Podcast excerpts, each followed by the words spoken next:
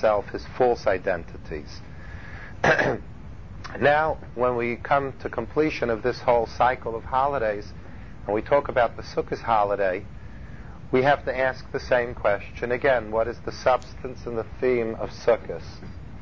And it's very interesting that the question about the substance of Sukkot is, is really like a double edged kind of question. Because one could perceive that the Sukkot holiday is a holiday amongst the three holidays, Pesach, Shavuot, Sukkot, which are referred to as Shalosh Regalim. However, most of our literature teaches us that while it occupies a place in terms of the unit of three, Pesach, Shavuot, Sukkot, but it also has an intimate connection to Rosh Hashanah and Yom Kippur, and that it's not coincidental that that Sukkot follows Rosh Hashanah and Yom Kippur. So while when we talk about if if we would look at Sukkot just by itself, we could develop a relationship to Pesach and Shavuos. What I'd like to focus on this this today in today's class is to try to understand much more clearly the connection that Sukkot has and why it is that it follows in, in rather quick succession Yom Kippur and this entire period of time. Now, what is the substance? What is the theme of the holiday of Sukkot? Well, if we would look at the Siddur, the Siddur tells us that Pesach is Man Cheruseinu, it's the time of our freedom. If we would look for Shavuos, we would say Zman Matan Torasenu, the time that God gave us the Torah. So one is freedom, one is Torah. Uh, Rosh Hashanah is the time of God's kingdom and allowing God to become a king in my life. Yom Kippur is a time of forgiveness and purity, and that's how it's defined in the Siddur. How is Sukkot defined in the Siddur? What is it? It's man what? So the Siddur says man simchasenu. It's the time for our joy, our happiness happiness and joy. Zman Simchasenu. And this really requires understanding because every single one of our holidays, Pesach and Shavuos as well, and Rosh Hashanah and Yom Kippur as well, also have a law of simcha, a law of happiness attached to them. There were sacrifices that were brought with every yontif. there were sacrifices that were brought with every yontif. And a person had to show up in the temple on Pesach and Shavuos and Sukkot, and he had to celebrate. And there was a mitzvah of Simchas Haregel, the happiness and the joy of celebrating the holiday. Nevertheless, even though every holiday had a requirement of f- trying to find joy and happiness in the celebration of the holiday, when it comes to Sukkot, we say that's the whole theme of the holiday. The whole theme of the holiday. In other words, Pesach, the theme is freedom, and we, we're happy with freedom. Shavuos, the theme is the receiving of Torah, and we're happy with the receiving of Torah. When it comes to Sukkot, that's it. Zman Simchaseinu. It's a time to be happy. And the theme is happiness. The theme is joy. And this needs to be understood. In what way is it, in what way do we understand this? This particular joy, when we had a temple, was very much evident in one particular service that took place in the temple, which was referred to as the Nisuch Hamayim, where water was poured upon the altar in the Beis Hamikdash, uh, with tremendous celebration, with tremendous fanfare. There was all kinds of juggling acts and dancing and music, and it was a tremendous celebration. And the mitzvah is referred to as Nisuch Hamayim, the pouring of the water on the altar. and there was tremendous joy. In fact, the Gemara tells us that somebody that did not see the Simchas Beis HaShoeva, did not see the celebration with the pouring of the water, with all of the festivity and the music and the dancing and everything that came with it, never witnessed joy in his life. This is what the Gemara says, Kamisha Leira, Simchas Beis HaShoeva, Leira Simcha B'Yamav. He, has, he never saw, he might have thought that he experienced joy, but if you never uh, participated and never witnessed Simchas Beis HaShoeva, you don't have a claim to having ever witnessed true joy. This is what the Gemara in Sukkah tells us. The Yerushalmi tells us that this place of joy, why is it called Beis HaShoeva, the house of drawing forth? So the Gemara says, because in this joy, hayu shoavim ruach hakodesh, that the, the, the peak of this joy was that the people that became so happy came in contact with divine inspiration. They became overtaken with ruach hakodesh, with the spirit of holiness. That the joy led to ruach hakodesh. Shoavim ruach hakodesh, buckets of ruach hakodesh came into this joy.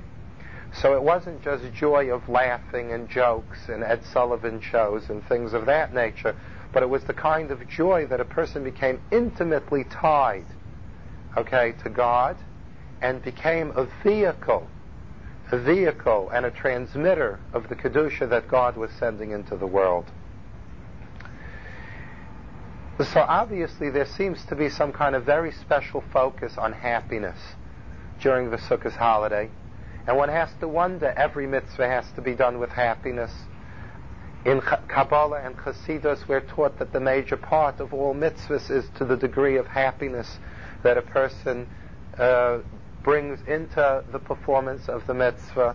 And nevertheless, while we say that simcha is a part of every mitzvah and a part of every yontif, right, when it comes to, to, to not that simcha is part of the mitzvah, but simcha is the mitzvah. And this needs to be understood. Where, what is it in the substance of Sukkot? What is it in the substance of this holiday that creates this happiness? We're going to start simple, and then we're going to get deeper and deeper in. And I don't know how far we'll go, but we'll try to go as far as we can go. We'll talk practical with both feet on the ground for a while, and then after we finish the things that are for the feet on the ground, maybe we'll be able to enter a little bit into the mystical understandings of what happiness is, what joy is all about. So let's begin like this. There's a verse that talks about God's relationship to the world in the way of a wedding and in the way of then God consummating the wedding with his bride, the Jewish people. Yom Chasunasa, the day of God's marriage with the Jewish people, Matan Torah. This refers to the day that God gave Torah to the Jewish people. That was the wedding of God with the Jewish people. Yom Simchas Libo, and the day of God's greatest joy. So the Gemara says, Zeh binyan Beis HaMikdash. That refers to the building of the Beis HaMikdash. So while marriage constitutes a tremendous amount of commitment and responsibility and a relationship that deepens by virtue of that commitment and responsibility. And that is personified in the concept of our keeping God's Torah and God's reciprocating and drawing himself closer to us. That's the wedding of God with the Jewish people. But God coming and living in with us, so to speak, to borrow a corrupt term, living in with us and coming into close, close proximity with us Zeh binyan Beis Hamikdash. That comes to its, its peak in the building of the Beis Hamikdash, where God comes into this world and we literally feel that we live day and night with thinking about God, feeling about God, being possessed with the presence of God as a person would be possessed or obsessed, whichever word you prefer, in a passionate relationship with another individual. One way or the other, we see we see that there is a tremendous relationship between the presence of God's holiness in the Beis Hamikdash and the concepts of love. That they're synonymous terms, because by God bringing Himself into this world and His holiness being so present and so available and so able to be sensed by us, this is a testimony to God's love for us and therefore His giving of Himself to us. This is why the Holy of Holies is referred to in our literature as Ratzuf Ahava. What does Ratzuf Ahava mean? It's braided with love. Now, the Holy of Holies was the place where a person felt the intensity of God's holiness. But the way that our literature describes it is Ratzuf Ahava that it was braided with love. What's the concept? Either it's holiness or it's love, but how is it both? But that's one and the same. Because in a love relationship, what does one give to the other? One gives to the other that which they authentically are. They share themselves. They share everything that they are inside. They don't reserve it. They give it. They expose it. They share it. And the greatest testimony to God's love of His people is the sharing of His Kedusha, the sharing of that holiness with us. That it's not reserved from us, but that it's available to us. And that God makes it available to us, that we can sense it, that we can appreciate it, that we can absorb it, that we can become excited with it, and that we can, and that we can really feel that God has merged His essence with us because He wants that we should be able to become one with Him. And therefore, while the Beis Hamikdash was certainly the holiest spot in the world, and the Kodesh Kodshim was the holiest spot within this holiest place in the world, but the real way to describe this spot of holiness was the, was the spot of God's greatest love, because that was the place where He gave of His deepest essence, okay, which was the expression of His deepest love for us. we also refer to the Beis Hamikdash that the Beis Hamikdash, some of the places that had the greatest holiness were also the places that were the most private, as the Holy of Holies was a very private place. One could not go in there, only certain people could enter there as messengers for the rest of the people, and so on and so forth.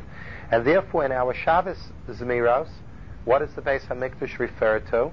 Dvir Hamutzna, the, the, the, the, the lovely abode, but the intimate abode. Dvir Hamutzna.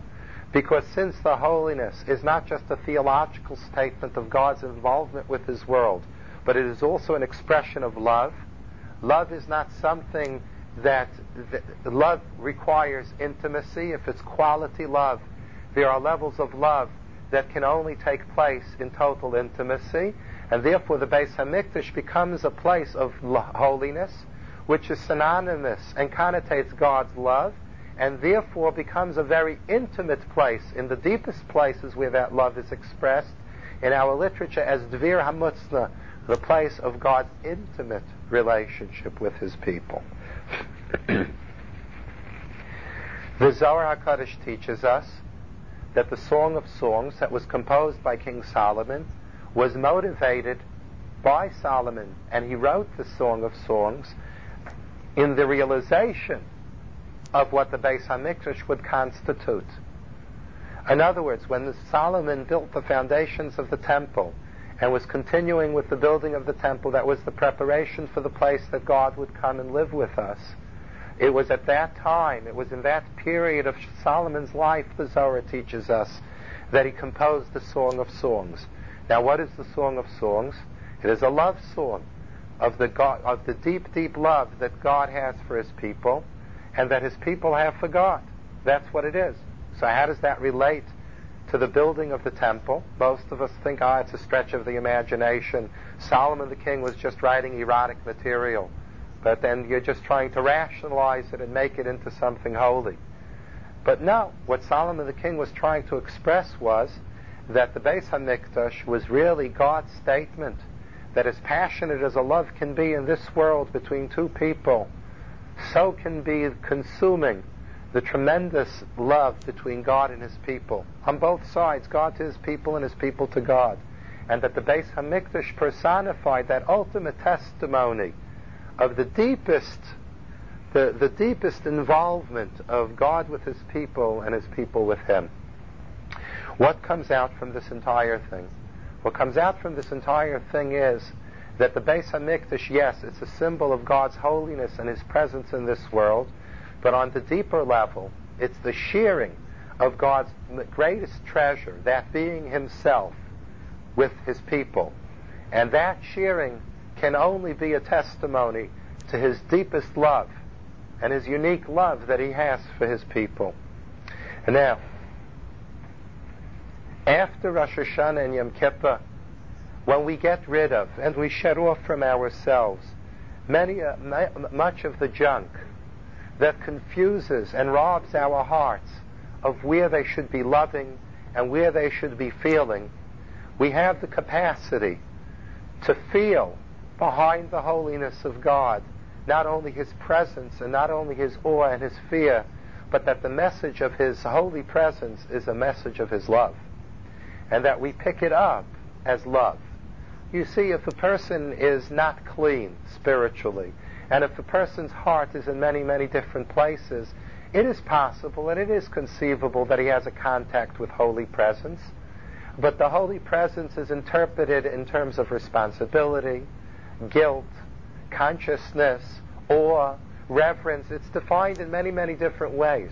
But once the heart is clean, and once the heart lets go of the things that are not the, in, in truth the value of the human being, so then that holy presence takes on a completely different thing. All of a sudden, instead of it being a message of awe and fear and everything else, and shape up or ship out and things like that, all of a sudden it becomes the poetry of love. And therefore, after Rosh Hashanah and Yom Kippur, HaKadosh Baruch Hu instructs us. And he tells us, build a sukkah. Build a sukkah, and the sukkah in its small little way is a Beis HaMikdash. It becomes the place where God says, come, let us live together in total simplicity. Let's leave the gadgetry and the sophistication of life behind that was always supposed to be a means towards a higher end, but not to become a goal in its own right. Leave it all behind, okay, and just live with me. Two people that truly, truly love each other have the ability, okay, have, abil- have the ability to transcend many things. Okay, they have the ability to transcend many things. And if a person in his own personal identity can let go of all of the things that are false identities, as we spoke about last week with Yom Kippur, and come back to what their true identity is, then they can all of a sudden find a partner in life. A marriage with something that they can truly marry and truly love that they weren't involved with before and they couldn't see themselves being compatible with before. And therefore, after Rosh Hashanah and Yom Kippur, where the person becomes purified. He sheds the false identity. He gets a real, true picture of what his true identity is. Now he's in, he's ready for a relationship, but not only for, ready for a relationship in a general sense, but ready for a relationship that can take in the presence of God as being an overture of love, instead of just the presence of fear and the presence of awe and reverence and what my res- responsibilities in love are. This is why, this is why Sukkot, okay, representing a mini Beis Hamikdash, representing God's presence, but not God's presence in any other way than braids of love. This is why Sukkot is the time of Simcha. This is the why Sukkot is the time of happiness. Because any ask any person that's in love, okay, if they're happy, and they will tell you that they're happy. Okay? we don't have to sit here with the, with the, with the lumdische finger, as they call it, and figure out why when somebody is in a deep love they're happy. But when a person is in love, they have happiness. And therefore, Sukkot is referred to as Man Simchaseinu because we understand that God wants to share with us His total presence out of His love for us. And that reaches a very, very deep place within us that can't but help make a Jew happy. there are many, many different ways that we could that we could interpret possibly. Okay, what do you want, God, since you moved in on me? Are you looking over my shoulder? What is it that you expect of me? What is it that I have to do? But after Rosh Hashanah and Yom Kippur, and the Jew has shed many of the mistaken identities and the illusions of what it's worth loving and, and, and being intimately involved in in life, a Jew returns to a very simple thing. Hey, God's presence here, am I being able to experience His love, His, His holiness, is, bec- is His way of saying, I love you. And when a Jew picks up the, the message, I love you, a Jew is happy. Deep, deep down, the most agnostic Jew the Jew that has anger and rage and resentment for God, deep, deep down, would love to be convinced that God loves him. And if he could be convinced of it, and he could have that which could affirm it to him, okay, there would be tremendous joy. That's the nature of the Jew.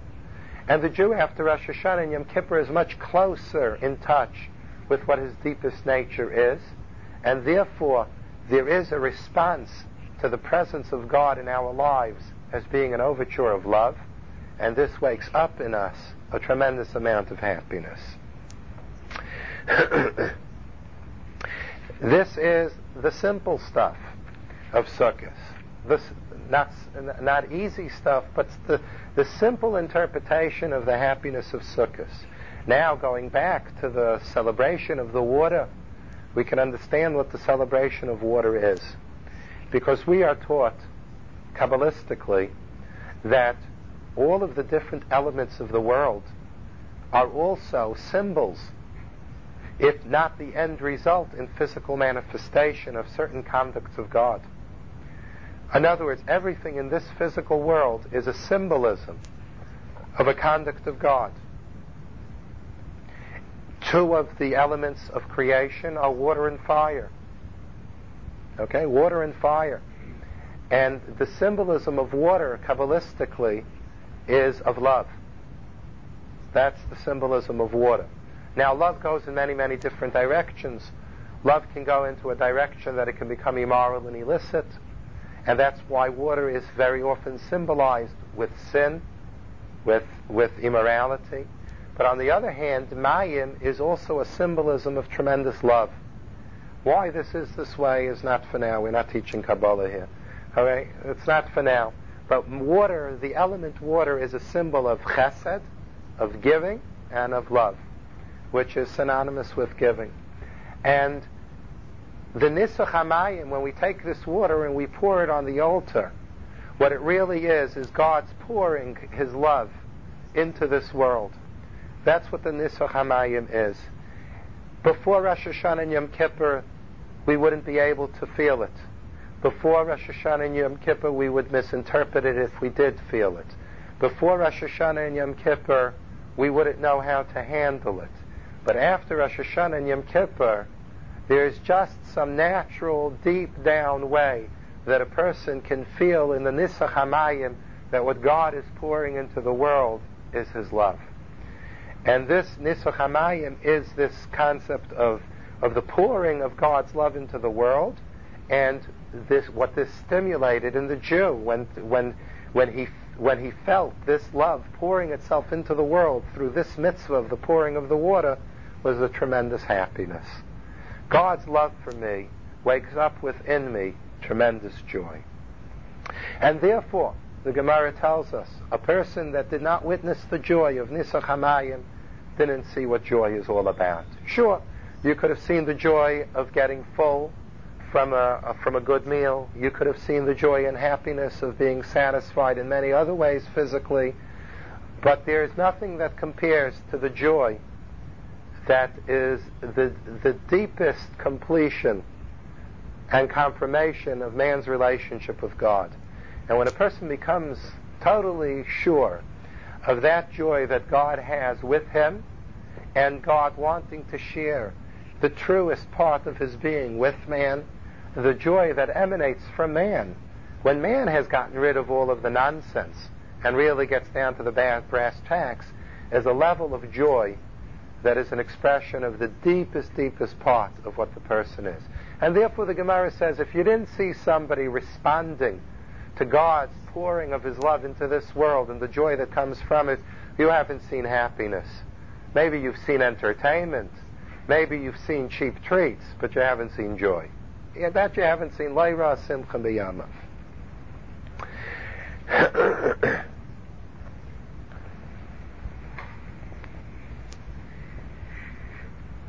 now, this is this is the simplest way of understanding why Sukkot is the time of joy and happiness, and why it's in direct relationship to Rosh Hashanah and Yom Kippur. Now, let's move a little bit ahead, because the truth of the matter is, the truth of the matter is, is that this is all very nice, but in order for a love relationship to work, it has to be a two-way street. And just because somebody is pouring more and more love into me and saying more and more testimony that they're going to give of their truest essence to me, that doesn't complete the love relationship. and let me explain a little bit better what I'm talking about.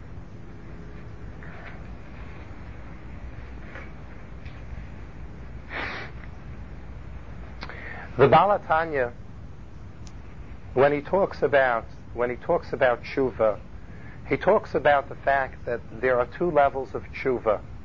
Mystically, one level of tshuva is referred to as tshuva tatai, the lower tshuva. The higher level of tshuva is referred to as tshuva ilai, the higher tshuva. Now, some some take this teaching of the Tanya and just say, well, it's very simple.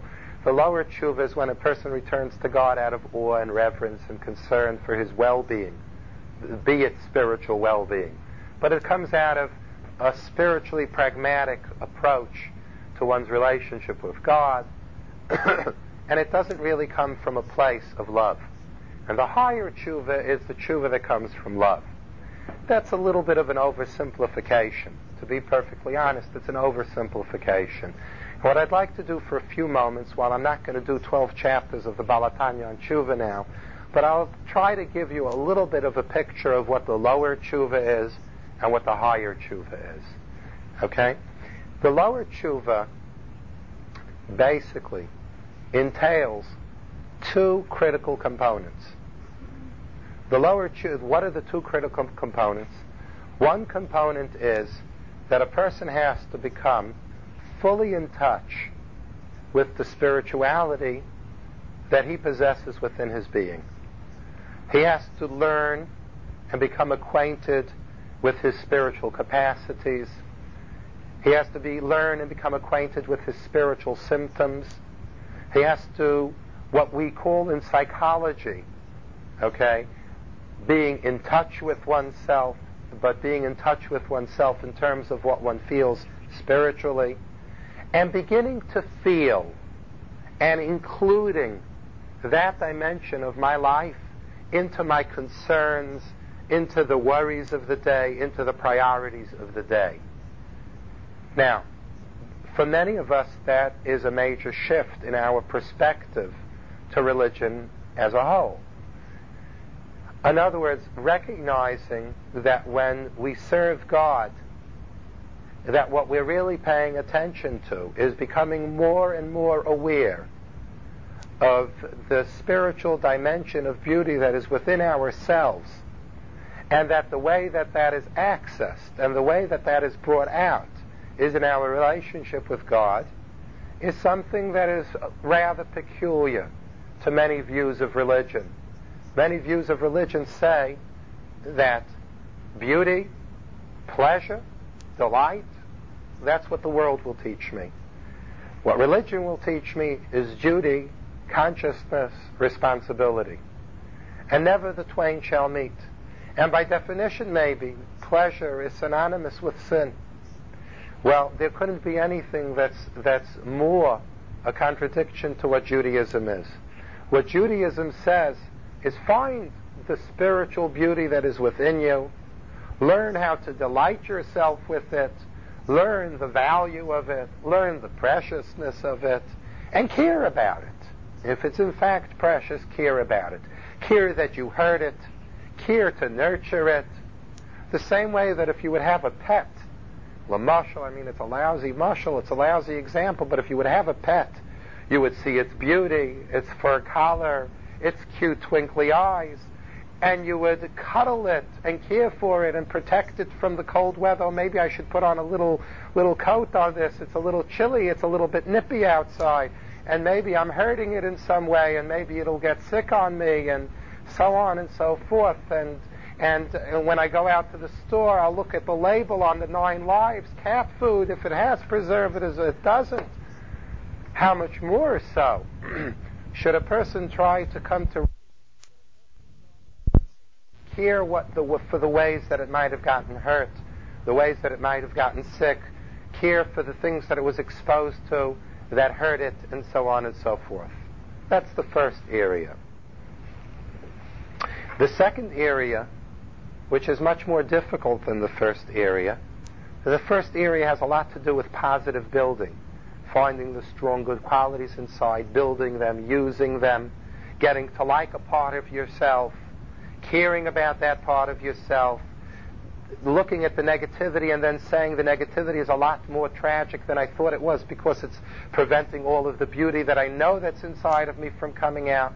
Basically, everything that we spoke about when we were talking about Elul. That's part of tshuva. And that's one segment of tshuva. Feeling and getting rid of that destructive, self-destructive quality that we all possess within ourselves returning to ourselves on that level of not being self-destructive is one part of tshuva. That's one part of tshuva. Now, then there's another part of tshuva, which is which is is much much harder. Okay, much much harder.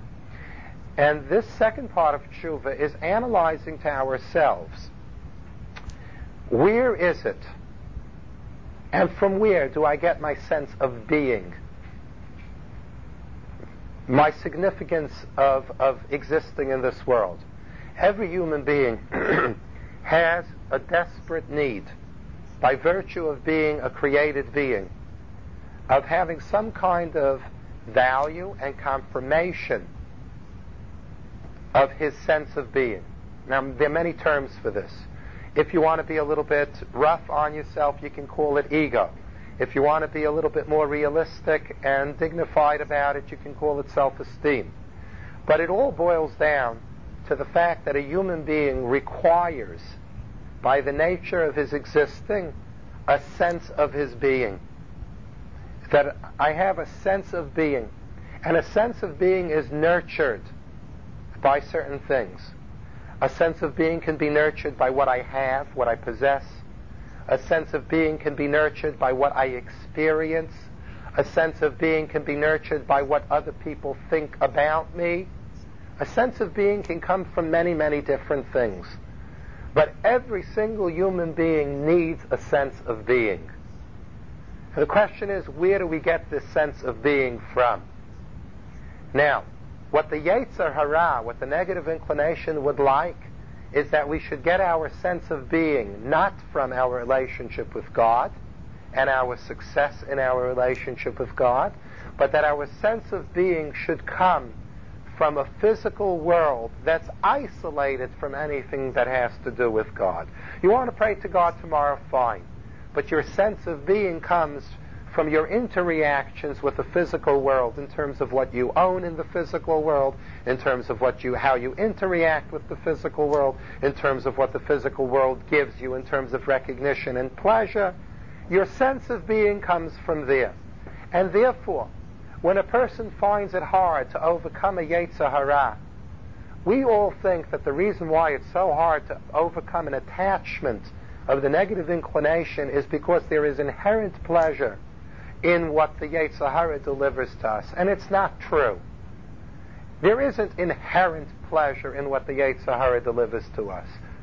You know what the deepest connection between the Yetzer Hara and our, our us is? The psychological need that is being fulfilled, the sense of being that's being fulfilled by the things that I can have and the things that I can experience. That's our deepest connection to it. That's our deepest connection to it. If it would just be pleasure, if it would just be pleasure as pleasure, the human being has a tremendous, tremendous capacity to be able to receive pleasure from his spiritual being. Tremendous pleasure. So if the person is just looking for pleasure and looking for inherent pleasure, there are many, many different places where pleasure can come from. Maybe we don't allow ourselves to develop pleasure in Judaism. But pleasure is available in Judaism. One doesn't have to look other places for pleasure. But the point is that the quickest way that a person can get a sense of being, a sense of belonging, a sense of existence, a sense of self, is by the things that he experiences, possesses, interacts, and the things that it gives to the person sense of being. There's a deep psychological need that's being satisfied. Now, this is what is called the gaiva of the Yetzer Hara, the arrogance of the Yetzer Hara. And it is that gaiva, that sense of being that is fulfilled in what I receive from the Yetzer Hara, that blinds me to seeing the truth, that blinds me to seeing that it's illusion and it doesn't really have value. If I can have a sense of being in it, it's worth a million dollars. It can be the cheapest thing, it could be the greatest illusion, but if I can walk away with it, with a sense of being, so then it automatically has a tremendous value for me. a Baal Mussar once said, a Baal Mussar once said, a Baal Mussar was once introduced to speak for an audience. So the, the MC that introduced him, okay, said all kinds of praises for him. You know, he's this and he's that, and he's a giant in this way and a giant in that way, and so on and so forth. So when the Baal Mussar got up to speak, so he said to the audience like this. He said, I know that everything that he said about me is not true. Most probably he knows that half of the things that he said about me are not true. But it felt good to hear anyway.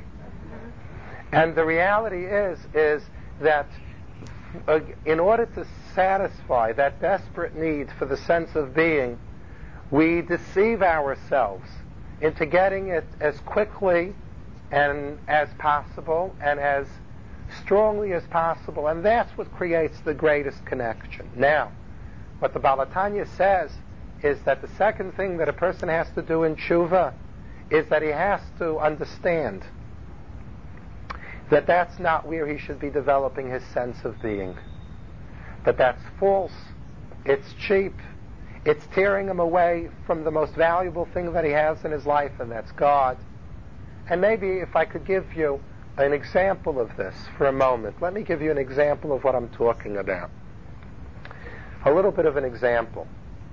In the Ethics of Our Fathers, it says like this: Histakel v'shleisha dvarim. Look at three things. And you won't come to doing anything wrong. You won't come to sin. Look at three things. Me'ayin basa, from where did you come?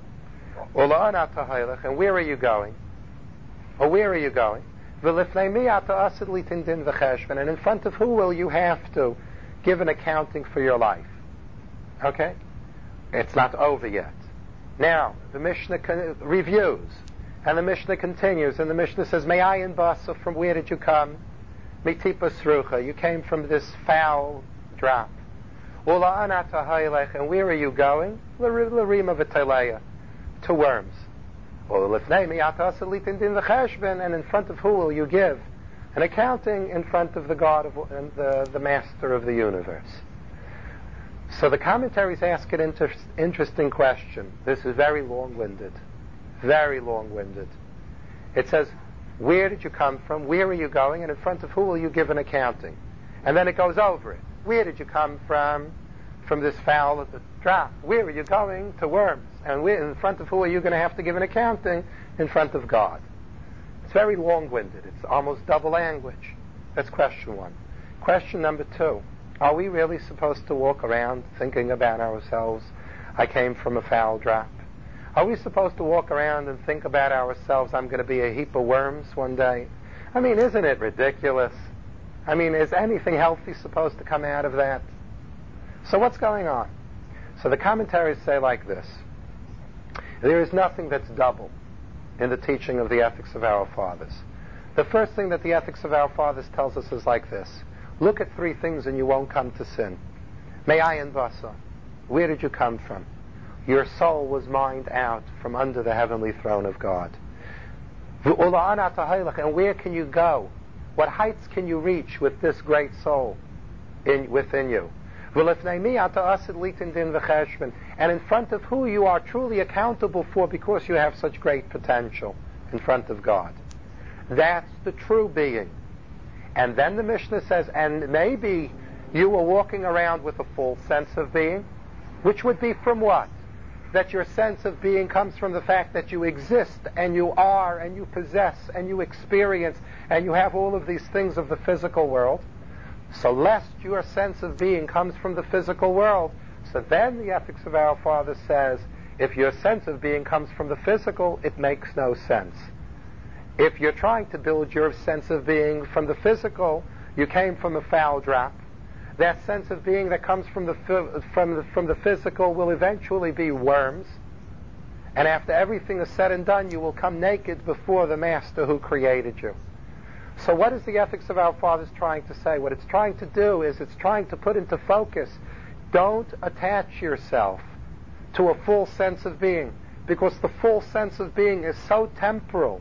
It's so vulnerable. It is, it, it is, it is so, it is so vulnerable to, to, to, degeneration and decomposition and, and limitation and no existence to it. Shed off from yourself that. And what's the point of this? To break the arrogance that comes from the wrong sense of being. Okay, we don't want that a person, I have to take the questions at the end. We don't want that a person should walk around burying himself, but we do want that a person should bury the wrong sense of being. We don't want that the person should attribute the greatest value of his existence to things that are temporal. Aryeh Kaplan writes, and we spoke about this a little bit last week, that one of the things that a person takes with them from their consciousness after they die is their sense of being, their sense of identity. That's what they take with them. And Aryeh Kaplan says, and if a person's sense of being is related to his body and related to what his body can experience, he's in a lot of trouble.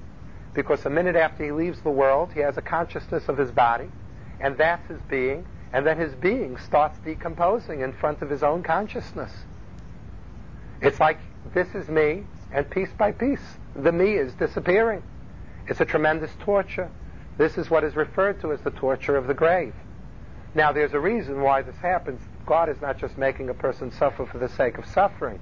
It's to rid the person of the temporal sense of being that he had no business taking with him. Now, the point is like this. What tshuva tatai is, what the lower level of tshuva is, is value your true sense of being and try to destroy the arrogance that's attached to the full sense of being. Okay? In other words, begin appreciating the true sense of being and get rid of the false sense of being. That's tshuva. Once a person begins caring for his true identity and lets go of his false identity and tries to break the false identity that is so much a sense of his of his of his being, a sense of himself, then the person can receive spiritual nurturing that can help him grow. Because then the rot is out, then the junk is out, the nonsense is out, and I become a vehicle that I can receive the spiritual nurturing again. That's tshuva tatai. That's the lower level of tshuva. My God, the lower level the lower level of tshuva. However, what is the higher level of tshuva? The higher level of tshuva is that after this job is done, then I'm left with a new, I'm a new person. Now the perception of myself is completely different. I value myself for different things. The other things that I developed the sense of being from have been thrown to the side and they've been, they've been shed off. You know what happens after this? What happens after this is that I find that the thing that I'm most compatible with in life and the thing that I want to have the biggest relationship with in life is with God. Because in having let having shed off from myself the sense of being that comes from the physical world, which I understand is so temporal and so limited and so uh, and so empty and so low and so cheap and so so passing in nature. And I really really care for that part of me that is precious. Then I become a very picky person going out on a shidduch. Only the best for me. Only the best only the best and I find that the only thing that's worth my energy and worth my emotions and worth my love and worth my giving is my relationship and worth my love and worth my giving is my relationship to God. And I, I soon find myself in a place that while before I was consumed in how much and when and to what intensity and so on and so forth, now I find myself in the same kind of a situation in the same kind of a situation, but it's with it's with my neshama, it's with my with the soul that's inside of me that's come awake, and with my connection to God. Now, what does this lead us to? This leads us to a very, very, you might wonder why I'm getting so philosophical over here. Because this is leading to a critical crossroads in Judaism. And it's the substance of what Sukkot is. the ability for a person to come to a place in his life to say that I know that I have a tremendous capacity to love. I have a tremendous capacity to become obsessed with. I have a tremendous capacity to identify with. I have a tremendous capacity to be consumed with. However, I understand that those capacities that I have of love, of being consumed with, of being obsessed with, of redefining my whole identity with, that that entire capacity was given to me from the very, very beginning so that I should be able to have the potentials of having a relationship with God.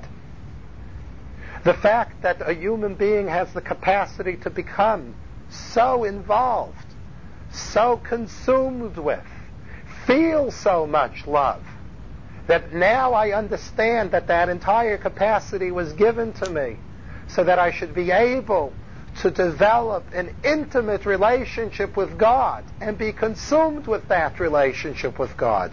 And not be consumed with that relationship with God out of a sense of duty and responsibility. A person that's truly in love with another person do they feel that the things that they have to do for the other person are duties and responsibilities? Even the things that they feel that they have to do for the other person are expressions of how I could show my love. And how can I express my love? And how can I deepen my love?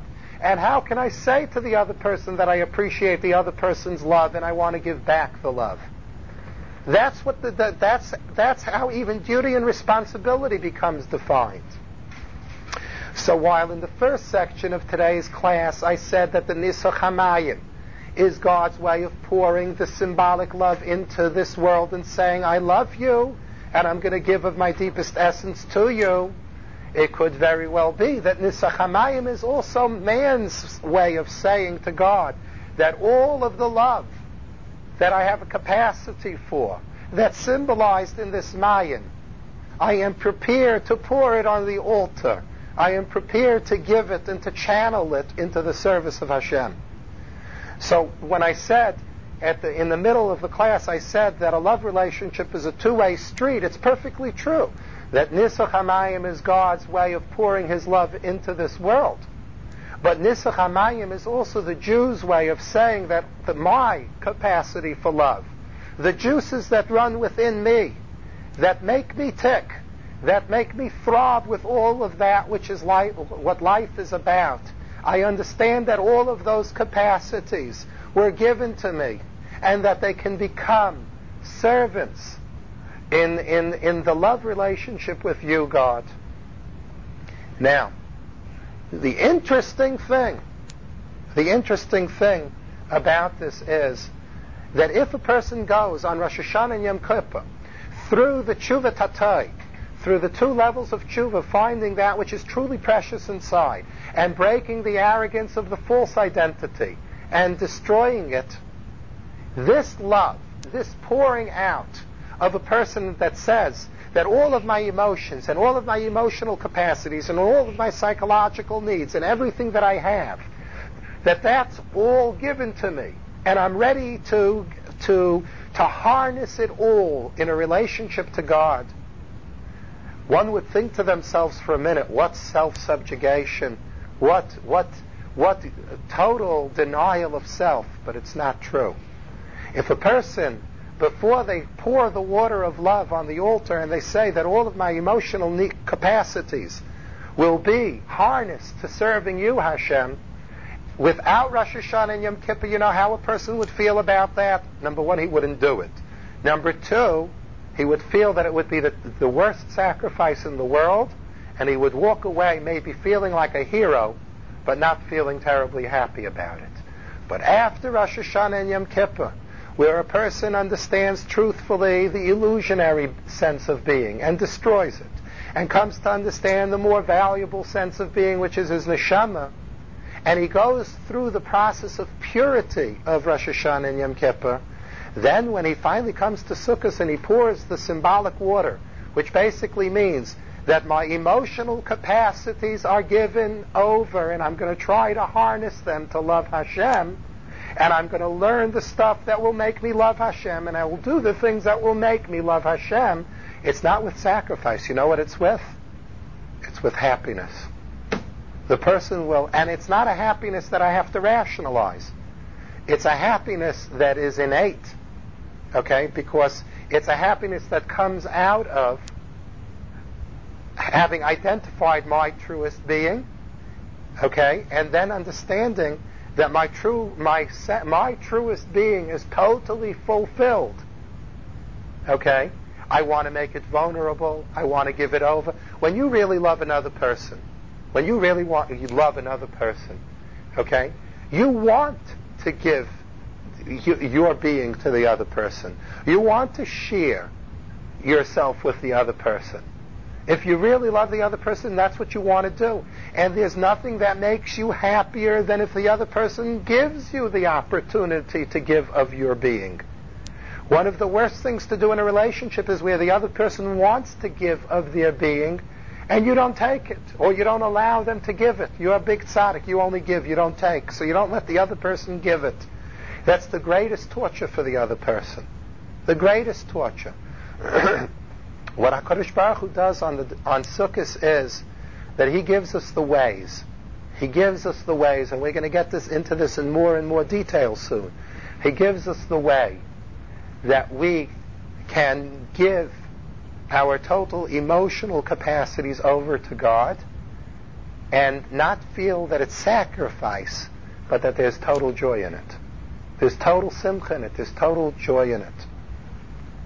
Now, here we're going to start touching on something. Now that's a major statement, and I don't know if you all want to believe me. But what I'm basically saying over here, if you want to put it down in capsule form, you want to synopsize what I just said in the last 20 minutes, what it basically boils down to is that if a Jew has the the willingness and the the willingness to to allow his emotional being understand that all of its capacities and all of its strengths can be totally fulfilled in a relationship with God, and they don't need anything else. They don't need rib steak, and they don't need this, and they don't need that. They don't need anything else in order to be fulfilled. That that process of understanding that leads a person to a plateau of joy not to a plateau of sacrifice. That's critical because that's the only tshuva that will remain. The tshuva that the person ultimately feels and never gets out of feeling total sa- sacrifice and giving up and destruction and denial and suppression and repression and call it whatever you want. If a person doesn't come to a place where they say, I can enjoy God and I can enjoy being Jewish, it's questionable if the person will not eventually return in one way or another to his old lifestyles. Because after everything is said and done, a person gravitates to the place of pleasure. And there's nothing wrong with gravitating to the place of pleasure. The mistake that people make is that they don't think that the pleasure is in Judaism. They don't think that that's where it can be found. Okay, and it's wrong. And in particular, God willing, either you have, have, or will in the future raise children. And the worst thing to teach children is that Judaism is hard, but you got to do it because Jews are heroes. It's poison. The best thing that you can give over to children is, is, is to be able to show children the pleasure in a Jewish way of life, the joy, the happiness in a Jewish way of life. And ultimately, tshuva, returning to Hashem, means that the joy is within Judaism, that the pleasure is in within, within Judaism, and that my emotions can be fulfilled within Judaism. now, let's go a little bit deeper. Ay, ay, ay. Let's go a little bit deeper. This is no joke here. Let's go a little bit deeper here. I'm, I'm borrowing, I'm, I'm disappearing into, into a little bit of the mystical definition of, of joy. On a simple level, you could say what joy is, based upon everything that I said up to now, is you get rid of the false identity. You find the true identity. The true identity has true substance. Once you're feeding the true identity, I mean, everybody knows that when you find the person that's really right for you, that's when you're happy. If you fall in love with the wrong person, the end of the whole thing is a tremendous amount of pain. But if you fall in love with the person that really, really fits what your identity is, so then all of the everything that's every, all of the components of love are there. I want to give to the other person. I, I want to be able to receive from the other person because they have what is for me and I have what's for them. So that's that, that's all that's all understandable. But let's let's take this let's take this one step deeper.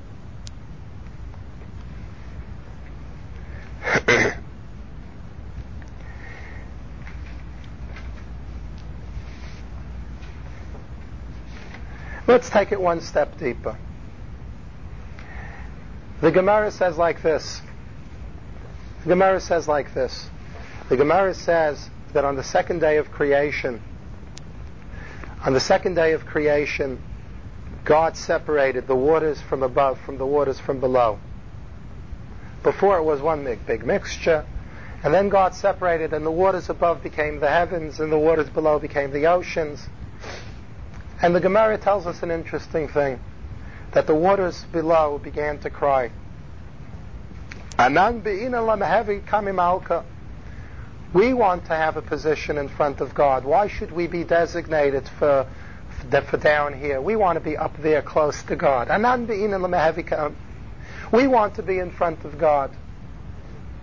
And the waters wept. It's very, very interesting. In our terms, I mean, what does it mean that water cries? I mean, it, we can't understand it.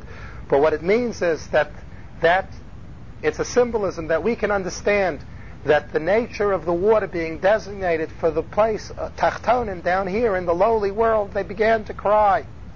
Ananbin, and why is it your lot to be up there and we have to be down here?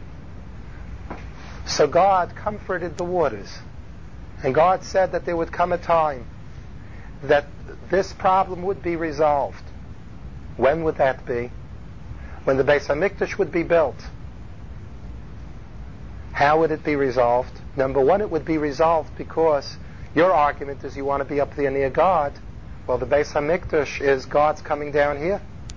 And once God is down here, so the waters below have the closeness to God in a way that even the waters above don't anymore. In other words, if God's there, so the waters above are in close proximity to God, and the waters down here are so distant. But once there will be a Beis Hamikdash, so then God lives down here, so then the waters down here have the proximity of God. So God said to the waters, Stop crying. There will come a day that I will live down here, and you will be near me. This is what the Gemara says. And the Gemara says, in particular, God comforted the waters by telling them, there will be a day in the Beis Hamikdash that the Jew will take in vessels of water. You waters that wept, and will pour you on the altar, will pour you, pour you on the Mizbeach, and then you will have your comfort and consolation, then you will have your Nechama. You didn't have me, you will have me when they pour those waters. A mystery. What's going on over here? What's going on? So the answer is very simple. The waters above symbolize all of the emotional capacities that are attached to pleasure pleasure and all of the emotions that are attached to pleasure. But spiritually, what do the waters below? What are the waters below a symbolism of? The waters below are a symbolism of all of the emotional capacities and the sense of pleasure and the base of pleasure and everything that's attached to the physical world. when God created the world, God created a capacity for both. And He split them apart from each other, not because they're inherently separate from each other, but that God wanted that man should live through choices in his life and make choices and grow from choices. So God split the waters above from the waters below. So, and man could conceive of the physical and spiritual realms as being separate realms. But the waters below cried because they knew that the capacity to love and all of the pleasures and everything else really belongs in the heavens. They don't belong isolated down here, separated from above. So the waters above are the symbolism of to the fact that God separated and designated that those emotions and those senses of pleasure and everything else could be attached in an isolated way to the physical world. And they began crying, We don't belong here. We, we're empty of existence if this is the place where we play ourselves out. So God said, so God said, but there will come a day that there will be a Beis Hamikdash. And what's the idea of the Beis Hamikdash? That God comes and lives down here and there will come a day where the water will be poured on the altar. What does that mean? That man will come to realize that all of his emotions and all of his pleasures don't belong separated from the Mayim El Yainim, from the waters above. How will that be accomplished? That will be accomplished by bringing God down into all of the emotions and bringing God down into all of the pleasures and understanding that God has a place in my emotions and He has a place to provide pleasure and he has a place to be told that he becomes a totally consuming part of what my life is about. So God separated them for the choice of man and for the free will of man. But man can come to the place of saying, all of the love that I can experience in the Tachtainim, I give it to Hashem. I give it to Hashem because I understand that that's where it belongs. And that's when the waters below, instead of crying, begin singing. And that's the simcha of Sukkot. What we're learning over here, and I'll give you an example of this. Maybe this is going way out, but I'll give you an example of this in a moment. No, not in a moment, now. I'll give you the example right now. There's a portion in the Torah of the Sota. That's a woman that's under suspicion of adultery. Her husband warned her that she shouldn't go into seclusion with this particular man He's concerned that there's something going on between them. There's no way of knowing for sure. Nobody saw anything. But he was, she was specifically warned not to find herself in seclusion with this man, and she disregards it and secludes her, herself with this man. We don't know if she in fact committed uh, a sin, didn't commit a sin. When we had a temple, there was something that this woman had to do. She had to come into the temple, and she was given holy waters from the temple to drink. Had she not committed any sin, so she became tremendously blessed by these holy waters. Tremendously blessed. Had she sinned, these waters created a tremendous destruction inside of her, and she died from the holiness that could not be contained within her. This is the portion of the Sota. So the Ohr HaChaim HaKadosh says like this, I'll explain to you what's going on. He says, look at that Gemara with the waters that are crying. The waters cry because they're so separate from God. And all of the things that are separate from God never were meant to be separate from God ultimately. They were meant by man's choices to be brought back to God. So the waters cry. And the waters are a symbolism of this, the, the, all of the pleasures and the loves and the emotions in this world. And they cry because deep, deep down they want to be near their Creator that created them says there's one place where the waters don't cry. Where don't they cry? In the Beis Hamikdash. Because in the Beis Hamikdash, God is in the Beis Hamikdash. He's down here. So in the Beis Hamikdash, the waters don't cry, the Ohr HaChaim says. However, when this water comes into this woman's body, if she didn't sin, so then the waters don't feel that they're in a strange place. But if this woman sinned, God forbid, so then these waters find, hey, I'm betachtainim again. I'm separated again. I'm not in the environment of Shechina betachtainim. I've been ingested by a person who has taken the whole physical world and the pleasures and the emotions of the physical world and separated them and the waters begin to cry again. And when the waters begin to cry again, this is what wreaks the havoc and the destruction inside. This is what the Ohr HaChaim says. So what do we learn from this? We learn from, from this something very, very deep. That not only does happiness come, listen carefully, because this is a very tricky crossroads here in the Shir. Not only does happiness come from the fact that my neshama is happy, my neshama is happy, Baruch Hashem, it's got what it needed. If for all this time it was malnutrition, it wasn't being paid attention to, the world was, the person was going off on a different stint of a mistaken identity, Baruch Hashem, he's shed the mistaken identity, he's looking at me, he's caring for me, he's nurturing me, he keeps me warm at night, Baruch Hashem, everything is fine. So the happiness comes that now I found the true, my true love, fine. But it goes deeper than that. Not only, not only does the neshama start go start exclaiming joy and happiness. But the entire physical makeup of the human being, instead of the waters that weep below, begin delighting in the fact that they're back to their creator. In other words, not only is the neshama happy with being back with God, but every physical part of the human being, and that's what, which is related to the physical, and all of the parts of the human being feel that they've come back to where to the source. So there's, in other words, the waters below. Why do they? The waters below are a symbolism of the physical world and the attachments to the physical world, but they cry because they were also made by God. They also were made by God. And therefore, the more void, the more that a person goes away from his neshama, it's not only his neshama that suffers, but even his body is out of whack. Even his body is not happy. Yes, the body is being entertained and it goes through sensations, but the body is not happy. It's a mistake to think that joy is just in the another that joy is just the experience of the soul with God. Ultimately, if the soul is happy with God, so then the body dances with God too. The waters that would otherwise weep begin to dance with joy. And here is the beginning of the inkling of what the four minim are, what the four types are. Because our sages teach us that the esrog is in the shape of the heart, and the lulav is in the shape of the spine, which connects the mind to the rest of the body and goes all the way down to the bottom of the bottom of the back. Okay, and the entire nervous system, and also very much tied to sexuality. And the hadassim, the myrtle, is compared to the eyes and the aravais are in the shape of lips. Are in the shape of lips.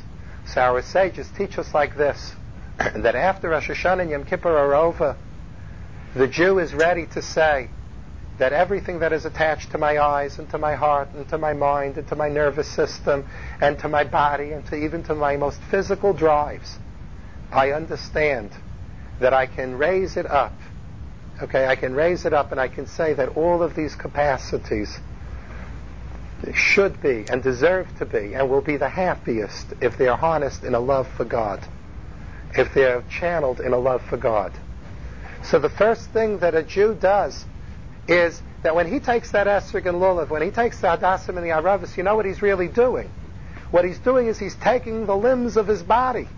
He's taking the parts of his body and he's saying, my eyes that, that, that learned what to love, and my heart that then desired it, and then my nervous system and my body that then lived it out, and my mouth that took in food. All of the different ways that we take in pleasure, all of the different ways that we relate to emotions and everything. That was all part of the Mayim Tachtainim, that was all part of those separated lower waters. I'm raising them up now to Hashem.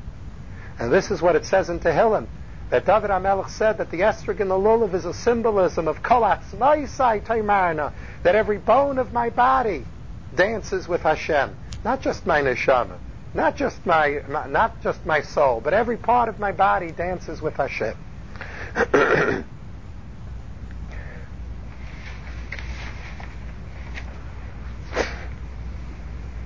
and that's very critical. And that's very, very critical. Because if a person's tshuva remains cerebral, And even if a person's tshuva remains in the heart alone, heart and mind, but that the person doesn't get a new perception of his whole body, that all happiness and all emotions and that everything can be now in a symphony of joy with Hashem, so then he'll go back to his body. My body is not happy. My body is destitute. My body is poor. My body is underprivileged. But if a person can find pleasure in the Judaism, okay, then the person will first of all not be hungry. You know what? What's one of the biggest problems? Why do people leave the path of tshuva after working so hard to do something in tshuva? Because to begin with, they, when they return to Hashem, they have one concept. Pleasure is still outside of God. It's not inside with God. And therefore, there's a section of my emotions and there's a section of my body that has to still be reserved to getting pleasure on the off hours or when it's permissible or whatever have you, but I got to get it someplace else. Let me give you an example of this. I know I'm going way over my time. There should have been a break a long time ago. There should have been questions. But let's at least try to get the idea out here. Pretty lousy if I didn't by now, but but let's try to get the idea out a little bit. All right, let's try to get the idea out. And again, it's it's again tears. The Rabbeinu Yaina, who wrote the book The Gates of Repentance, says in his 20 process tshuva, he says that one of the things that a person has to do is he has to demonstrate his anguish in the ways that he hurt himself spiritually, he has to manifest them physically. Now, don't misconstrue that. I, that doesn't mean that a person has to hit himself and wound himself because he spiritually hurt himself. No, that's not what it means. But the Rabbeinu Yaina gets into a discussion about crying, the ability to cry, and the willingness to let oneself cry. And the Rabbeinu Yaina says that whatever is going on cerebrally and emotionally in terms of my anguish as to what I did to myself and my relationship with God, tshuva is not complete until the eye can shed a tear. This is what the Rabbeinu Yaina says. There has to be tsar b'maisa. In addition to this, the Rabbeinu Yaina says that not only do you have to exhibit pain that expresses itself through the eyes, which was a middleman to get me into the negativity to begin with, but in that organ of my body that I sinned with, now I have to do a mitzvah with. Let's say I always did sins with my hands. I used to always put them in other people's faces in a violent way. So when I do tshuva, I have to now figure out a way that I can use my hands to do mitzvahs. Not talk to people and make them feel good, but make people feel good and do mitzvahs with my hand. The same hand that sinned, now that hand has to do a mitzvah. And so with any part of the body. What's going on over here? A person, when a person becomes spiritually evolved and he grows spiritually, it's very normal and it's a trapping in Judaism. It's a trapping that people fall into. They get less of an appreciation for their body. Oh, my soul is beautiful and my soul is important and my soul is great. And my body, oh, it's a troublemaker. It's a Yetzer Hara. It's a piece of protoplasm. It's garbage, and so on and so forth. And we think that we're being religious with this. And I'm telling you that if that's the attitude that a person develops about his body in tshuva, he's going to be back in Averis very soon. He's going to be back in sin very soon. That's not right. Because God gave you the body. And God gave the body to be the vehicle and the vessel of the neshama in this world. And what a person has to do when he returns to God is he has to have a completely turn around on his perspective of what his body is also. My body is beautiful, and my body deserves to be respected, and my body deserves to be held in esteem and awe. Why? Because each part of my body has a neshama in it. Each part of my body has a mission in it. Each part of my body is beautiful because of the spiritual purpose for which it exists. And when I did the sin before with this part of my body, I hurt this part of my body this part of my body. It was like like something in order for a person to be healthy, the blood has to reach all parts of the body. Let's say a person has poor poor circulation in his feet. So God forbid if the circulation is very, very poor, that part of the body can die. On a metaphysical level, this is also true. Every part of the body that Hashem gave us has a blood circulation of neshama in it. And what brings the blood circulation to that part of the body is the mitzvahs that were intended to be done with that part of the body. And therefore, every part of the body, the way that a person should look at every part of the body is it's beautiful. And I hurt this part of my body. I hurt it. Those of you that read the confession that precedes Kol Nidre on the night of Yom Kippur know that a Jew stands before God. It's an awesome prayer. I think it's the prayer that touches me the most deeply of anything in the entire Siddur. A Jew stands before God. A Jew stands before God and he says like this, God, you gave me eyes. And you gave me eyes to look at good things. And you gave me eyes to be a gateway into my soul. And you gave me eyes to steer at beautiful things. And you gave me eyes to bring in everything that's wholesome. And what did I do with my eyes? I chose to look at junk. I chose to look at that which the world idolizes. And therefore, I hurt my eyes. And my eyes are impaired on a metaphysical level. And then he goes on to the ears in terms of what I let myself hear, and the mouth in terms of what I let in that shouldn't have come in, and what I let out that shouldn't have ever gone out, and my nose, and my hands, and my feet, and every part of my body. And then when I'm finished with this, it, it, it doesn't sound like confession, it sounds like anatomy course. When I'm finished with the anatomy course of what I did, I stand before God and I say to God, God, from top to bottom, I'm handicapped. God, I want to be healed. I want to get back my eyes, and I want to get back my ears.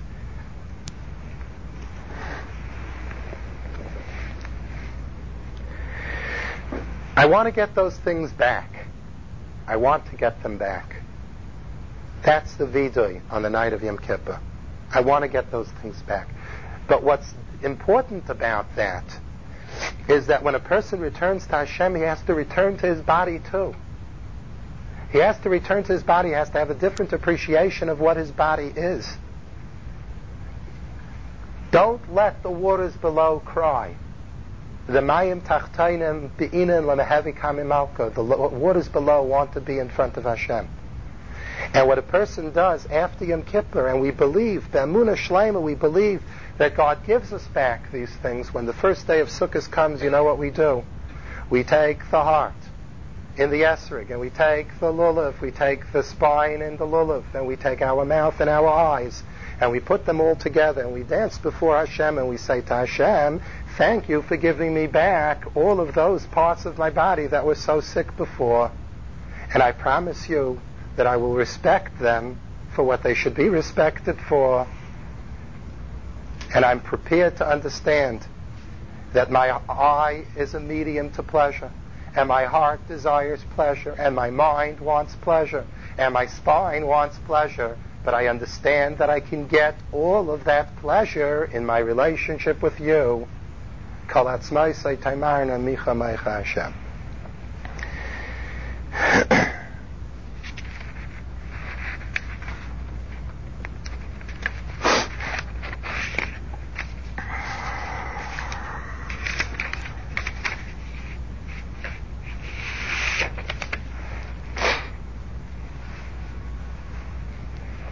Very interesting, and with this I'll close and I'll gladly take questions for the end. I, I didn't use my time correctly today. But the Gemara says an interesting thing. The Gemara says that on Yom Kippur we're all standing in judgment. And upstairs there's a big, big argument going on. The Jew is no different than any other creature in the world. He's no different. God, get off your prejudice kick of loving the Jewish people they're no different. They're human like everybody else is human. They do the same good things. They do the same bad things. Everybody is basically the same. Humans are humans, and it's all the same. And get off this this this this whole this whole love relationship with the Jewish people. Haknish Kinchainik. This is this is referred to as a prosecuting argument against us. And obviously the prosecution can drag up a lot of stuff. There are Jews that are dishonest, and there are Jews that do this, and there are Jews that do that, and you know, and uh, uh, get the worst things in the world, and Jews are involved in them. Never mind that Jews are involved in some of the best things too, but there's a big kitra going on. There's a big persecution going on. What is the Jew all about? He's no different. His identity isn't different. His, eh, there's no difference. Let go of. Let go. Let go. There's no difference. So the Gemara says when Yom Kippur is over, listen to this. This is a phenomenal thing. When Yom Kippur is over, a Jew doesn't know who won. Who won? We weren't in the courts of heaven. We're down here. We're praying and we're trying to make changes. Who won? How do you know who won? How do you know who won? So the Gemara says you don't know. You don't know till Sukkot. That's what the Gemara says. But on the first day of Sukkot, when a Jew takes up the Esrog and the Lulav and the Hadassim and the Aravis, ah, then you know that we won. That's what the Gemara says. And the Gemara, the, the Medrash explains it very vaguely. The Medrash says, because the Lulav, okay, the Lulav is a symbolism. The Lulav is a symbolism of the of the specter of God. The scepter of God, excuse me, the scepter of God. The lulav is a symbolism of the scepter of God. All right. So who would be able to hold the scepter of God if not the one that God gave it to? Why did God give us his scepter if not that he, at the end of Yom Kippur, decided that we were the people? That we were, in fact, a people that deserved God's love and so on and so forth. This is what the Medrash says. And all of the commentaries say, like, what's going on here? How is a lulav the scepter of God? We know where lulavs come from. They come off palm trees. What is the scepters of God? What's this business? And number two, you have to go to the store and you have to wait online for a lulav and you have to ask for it and you have to pay for it. God gave me the lulav. I went to the store and I bought a lulav. What's going on over here? But what the Medrash is talking about is a totally different thing. What the Medrash is talking about is the ability for a person to take his heart and his mind and his hands and his feet and every part of him and dance before God and say, Thank you for giving them back to me, and I understand and respect them, and I'm going to dedicate them to you. And I understand that all of the pleasure that's entailed in these organs of my body are all given to me to enjoy in a relationship with you. If a Jew can do that on the first day of Sukkot, then he won on the day of Yom Kippur. He won. If he can't do that and he still reserves his eyes and his ears and his nose for the, because pleasure is outside of Judaism, okay, then then then what's the difference? The whole you're getting everybody's getting it from the same place. Pleasure is out there and it's not within Judaism, it's not in the relationship with God. But on the first day of Sukkot, when the Jew takes up the Esrog and Lulav and knows what the Esrog and Lulav really mean, that I understand that I'm not making a sacrifice, and I understand that all of the emotional capacities that God gave me, and my eye that sees the physical pleasures of the world, and my heart that desires the physical pleasures of the world, and that my body that desires and enjoys the physical pleasures of the world, that entire that our entire experience of pleasure and capacity for pleasure and for love and for emotions, there's a way that that can all be experienced and found within Judaism, with you, God, and not anywhere else. Ah, that's the scepter of God. That's Shechina B'tachtainim. That's saying that if we only bring God into our world, then there's a world. Then there's a, then there's a place that's worth living in. That's the scepter of God. So we take that, we make that testimony. okay, believe it or not, I'm going to keep quiet and take some questions. Okay.